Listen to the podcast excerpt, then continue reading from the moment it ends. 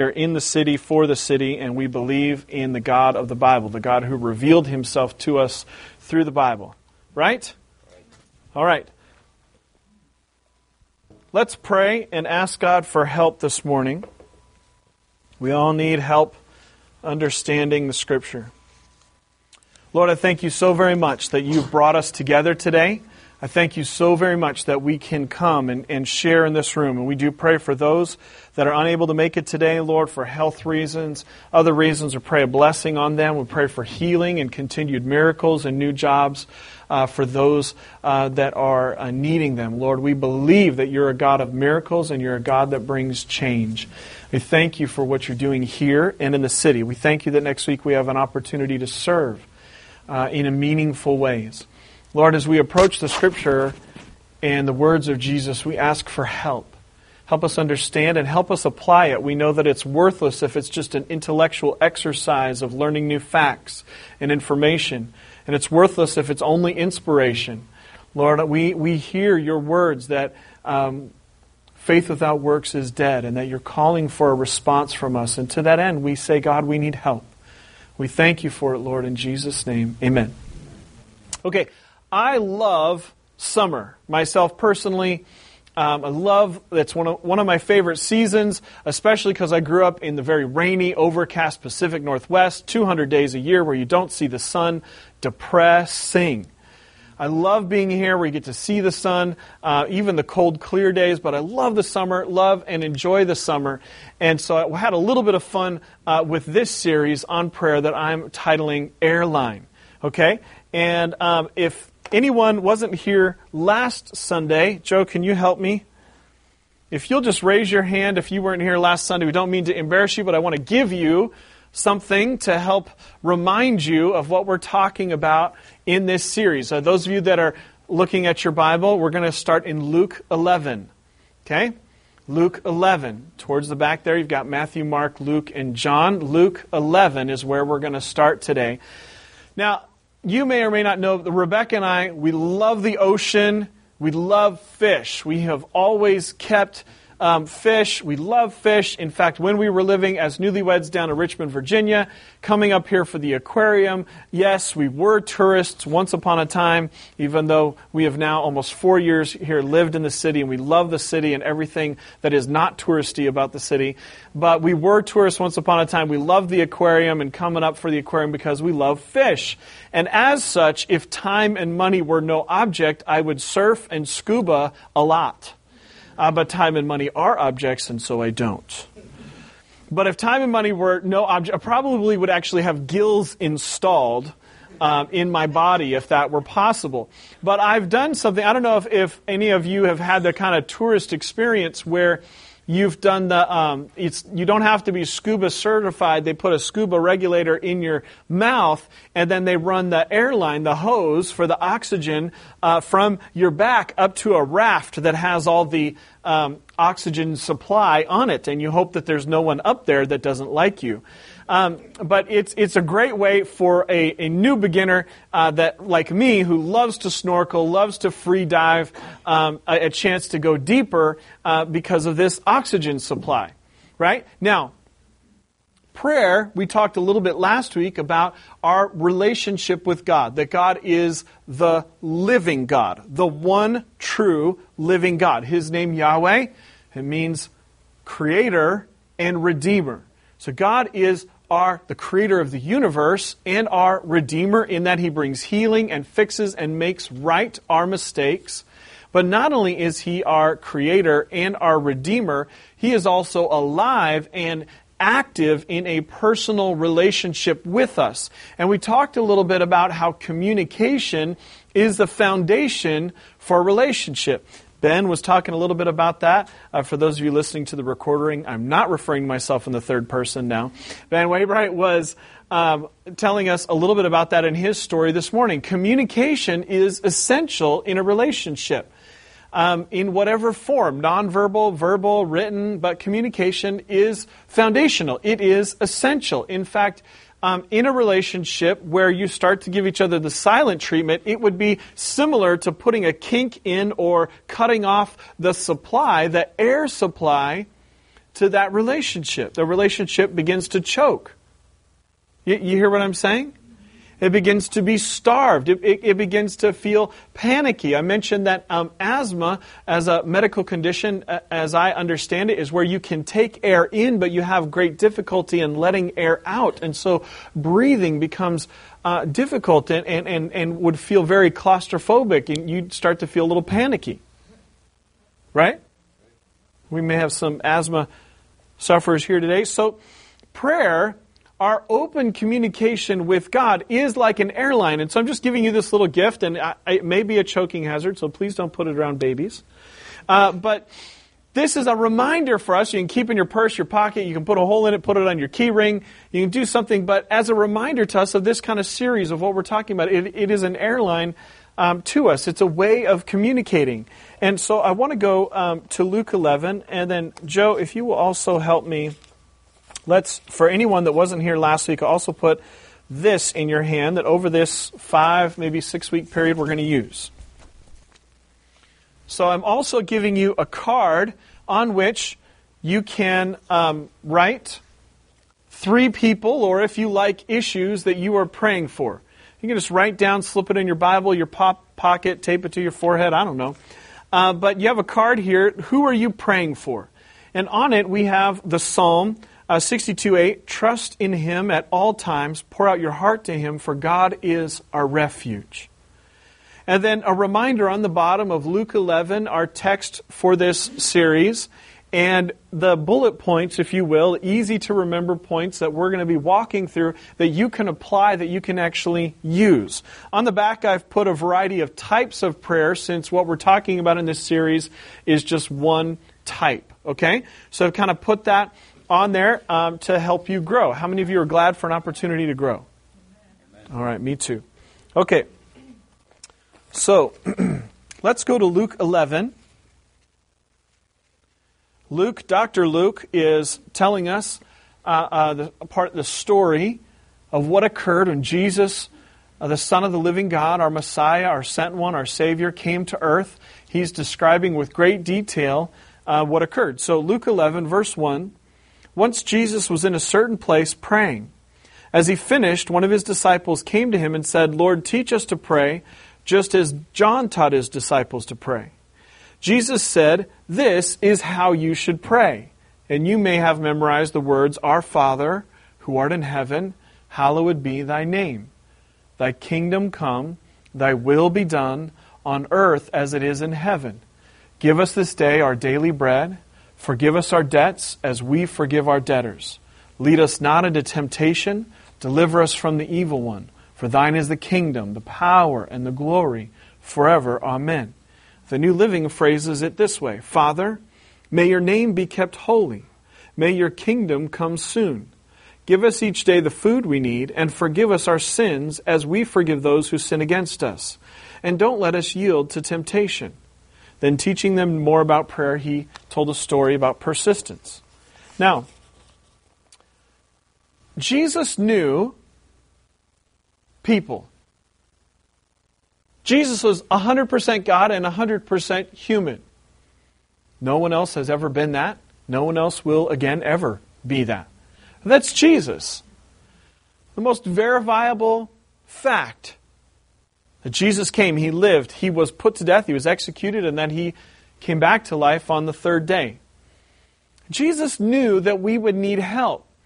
Now, what we have in this case are the disciples, and I've been referring to Peter's perspective on and off as a way to kind of help us see the personal side of this. So, Peter, somebody who was married, someone who had worked hard to build up and be a financial partner in a family business, a fishing business, owned a couple of boats, would pay other people to be involved in fishing from the lake and throwing out nets and, and bringing fish in, who had frustrations. Peter would not have left his business and his means of paying bills for his family to follow Jesus around for three years if he wasn't frustrated. And we see from the stories that Peter had insecurities, he had fears, he had doubts, he had a temper. And that he was kind of living out loud in front of these friends. And these friends that together they're following Jesus, they knew. And so he would kind of get out in front of them at different points and say something and kind of put his foot in his own mouth. And, and, and, he, but he wanted to continue to grow. And so he kept showing up. He kept following Jesus. He kept asking questions. Now, the way Luke phrases this, we don't know which one of them asked this question, but we do see in multiple occasions that Jesus would do this. Jesus would go and he would get alone and he would pray. And last week we talked a little bit about the fact that prayer should not be a religious work that seems impossible and frustrating. That's not ever how God intended it to be. And so, like Jesus' friends and followers, we should just honestly, humbly come to Him and say, Jesus, we need help. Are you with me? We need help. Teach us to pray. And one of the first things that we can take away, which we discussed last week, is that prayer needs loads of time, a private place, and your honesty. And the reality is, is that if it is forced into a minute, a week, it's never going to be possible. It's always going to be difficult. It's always going to seem insurmountable. But if instead I can change the way I eat and sleep, change my life patterns so that I have waking time, quality time. How many of you know that if Rebecca is talking to me and I've fallen asleep, it's not quality time? this year, coming up on 18 years of marriage, it doesn't work that way. That's not a quality relationship. I'm just guessing if I adjust my eating and sleeping habits, my time management, and I carve out loads of time, if it's private time, and I will not be fake and try to use big words that are beyond me, but I will instead come with honesty, then prayer, my airline to God, my survival line becomes possible and a real relationship with the living God that makes a difference in your everyday life for real has a chance. We have people trying all sorts of things these days to feed their spirits. The worship of Yahweh God is the oldest of all of the human race. In all of human history, the worship and the communication with and the listening to Yahweh God, nothing has been practiced longer and has a richer tradition and has more proof that it is life changing than the speaking to and the listening to Yahweh God. Have you considered that? This stuff works. It has been proven entire governments have dedicated themselves to stamping this out, and yet it prevails.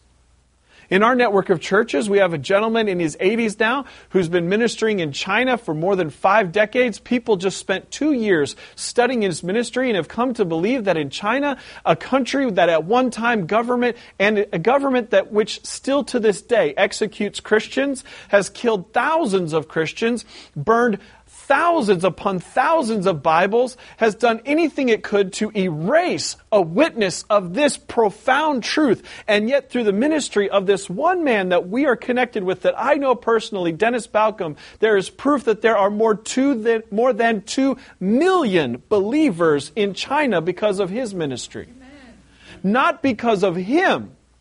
He's not eloquent. He's not a superman because of Yahweh and because this works. There is power in this communication. So Jesus gives us this example. And if I don't follow the example, if I don't have a sense of humility in my approach and that, hey, you know, I don't have it figured out.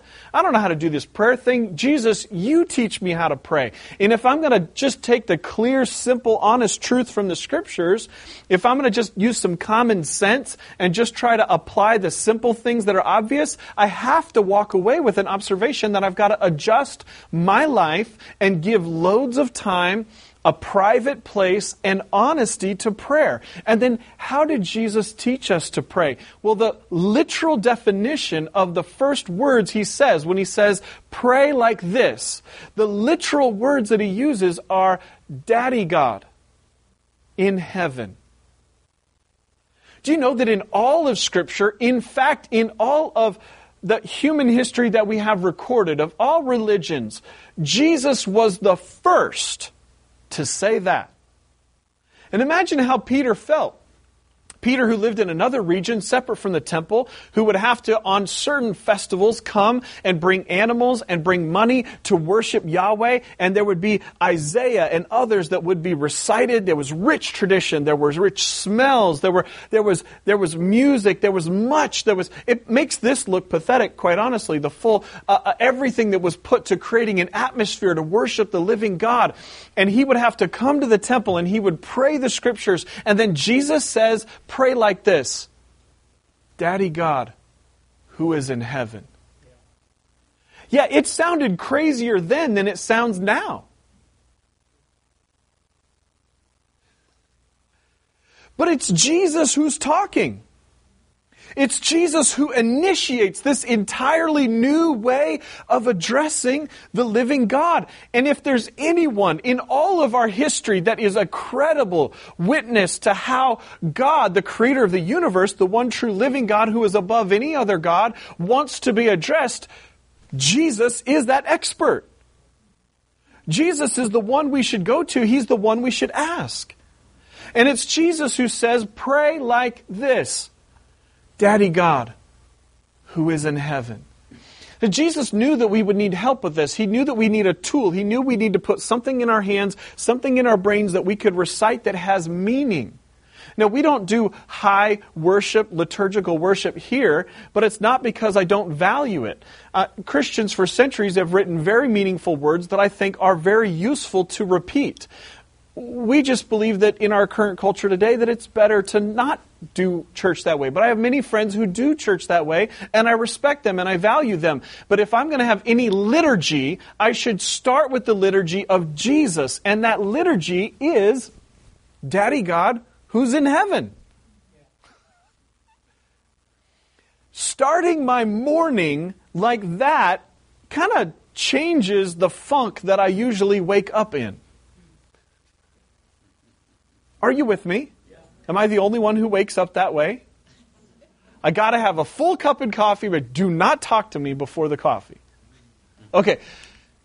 Here's what I want to just ingrain into us. Learning to pray Jesus' words brings you into a relationship with God where you know He hears you and answers you. Jesus isn't leading them into some empty prayer that God isn't listening to and that God doesn't answer. Prayer was not designed to be something that you think bounces off the walls. No one is listening. Lord, no. Let me say this again. I, I, want to just get this into our system. I, I could give you much more complicated sermons, but I'd rather do stuff that's useful. Learning to pray Jesus' words brings you into a relationship with God where you know He hears you and answers you. It brings you to that place. If I, if I don't come to that place, life is much more difficult. Now, I've lived life like that. And, and, and, I have to be honest with you, this series, this passage is so, a lot of you know I prefer to start with reading a chapter of the Bible, but, but we, we got to get a verse that actually has meaning and depth. This practice of talking to God every day has become something that is essential to my life.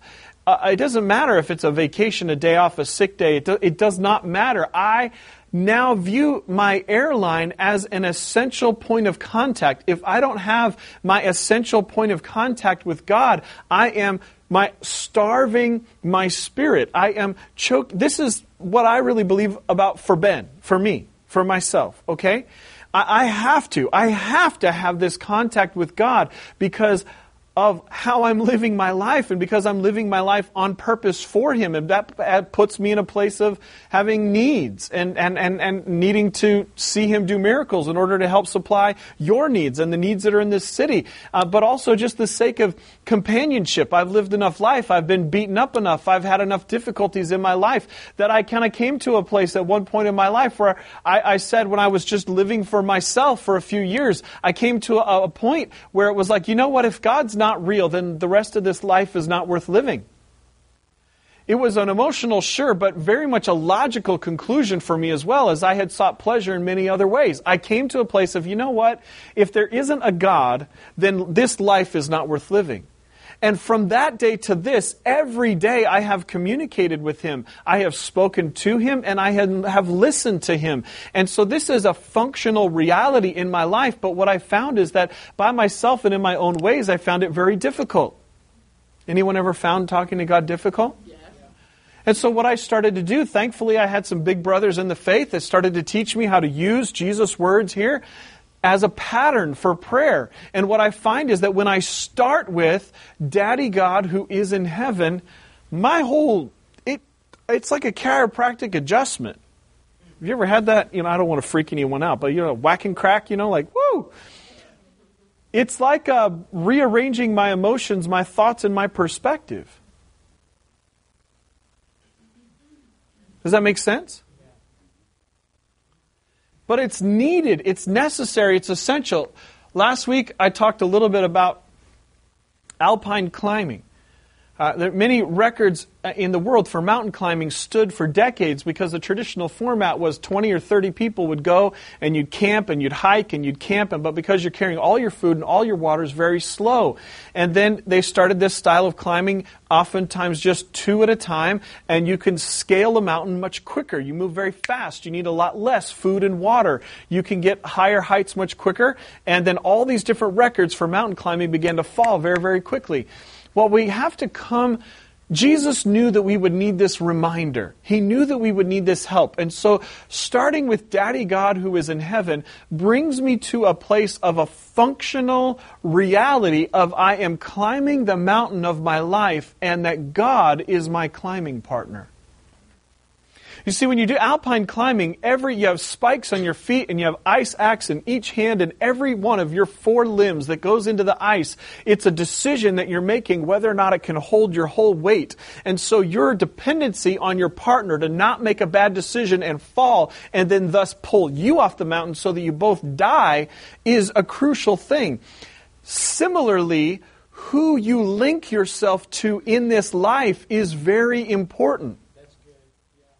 That's why when we, Rebecca and I do premarital counseling and marriage counseling, and that's why when we talk to somebody who's engaged to a person that's got a lot of issues, we say, listen, you need to, what happens if this person never changes? Are you prepared to live your life if this person never changes? Who you link yourself to is very, very important. But what we are linked to in this life is Daddy God, who is not living in a back alley unable to get a job. No, no, no. We, we, we serve Daddy God who is in heaven. Who created heaven? The heavens, the Milky Way, the things that we are only yet just discovering and guessing about. It's Daddy God in heaven that we speak to, and the confidence that we have in our lives to live in such a way that we know that when we pray, He hears us and that He answers us. It is because we speak to Daddy God who is in heaven.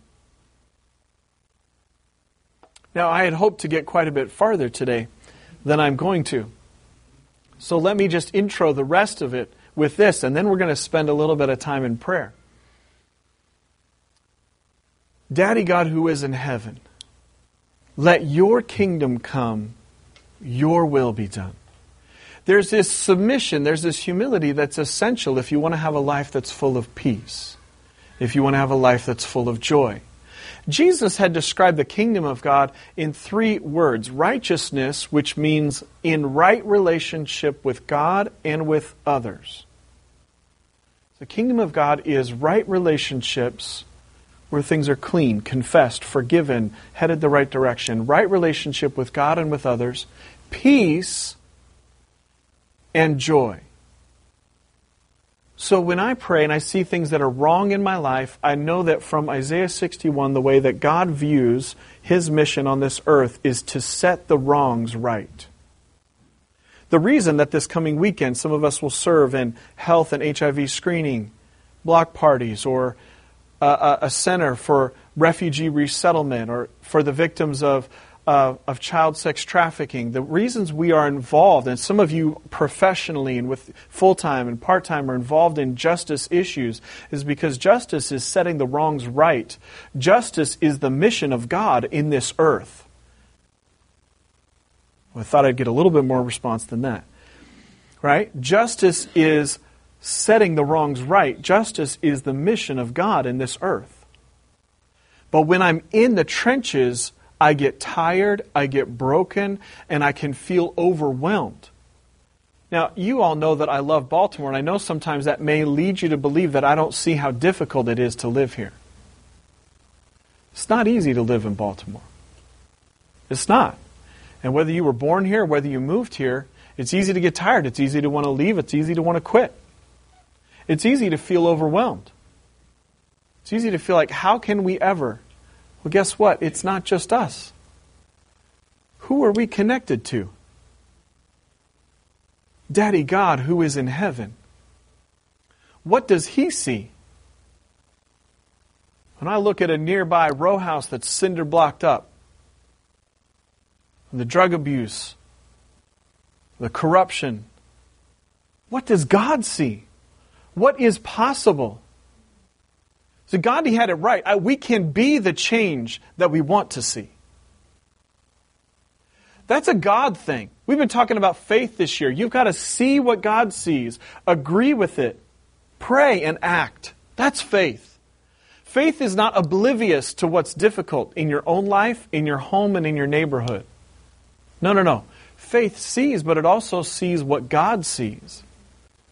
And so I humbly pray, Daddy God who is in heaven, let your name be holy in me, and let your kingdom, your righteousness, peace, and joy, let your will be done inside me, in my home, in my neighborhood, in the school, and at the workplace. Amen? We'll talk about this more two weeks from now. Joe's going to come and lead us in a time of prayer before we close today.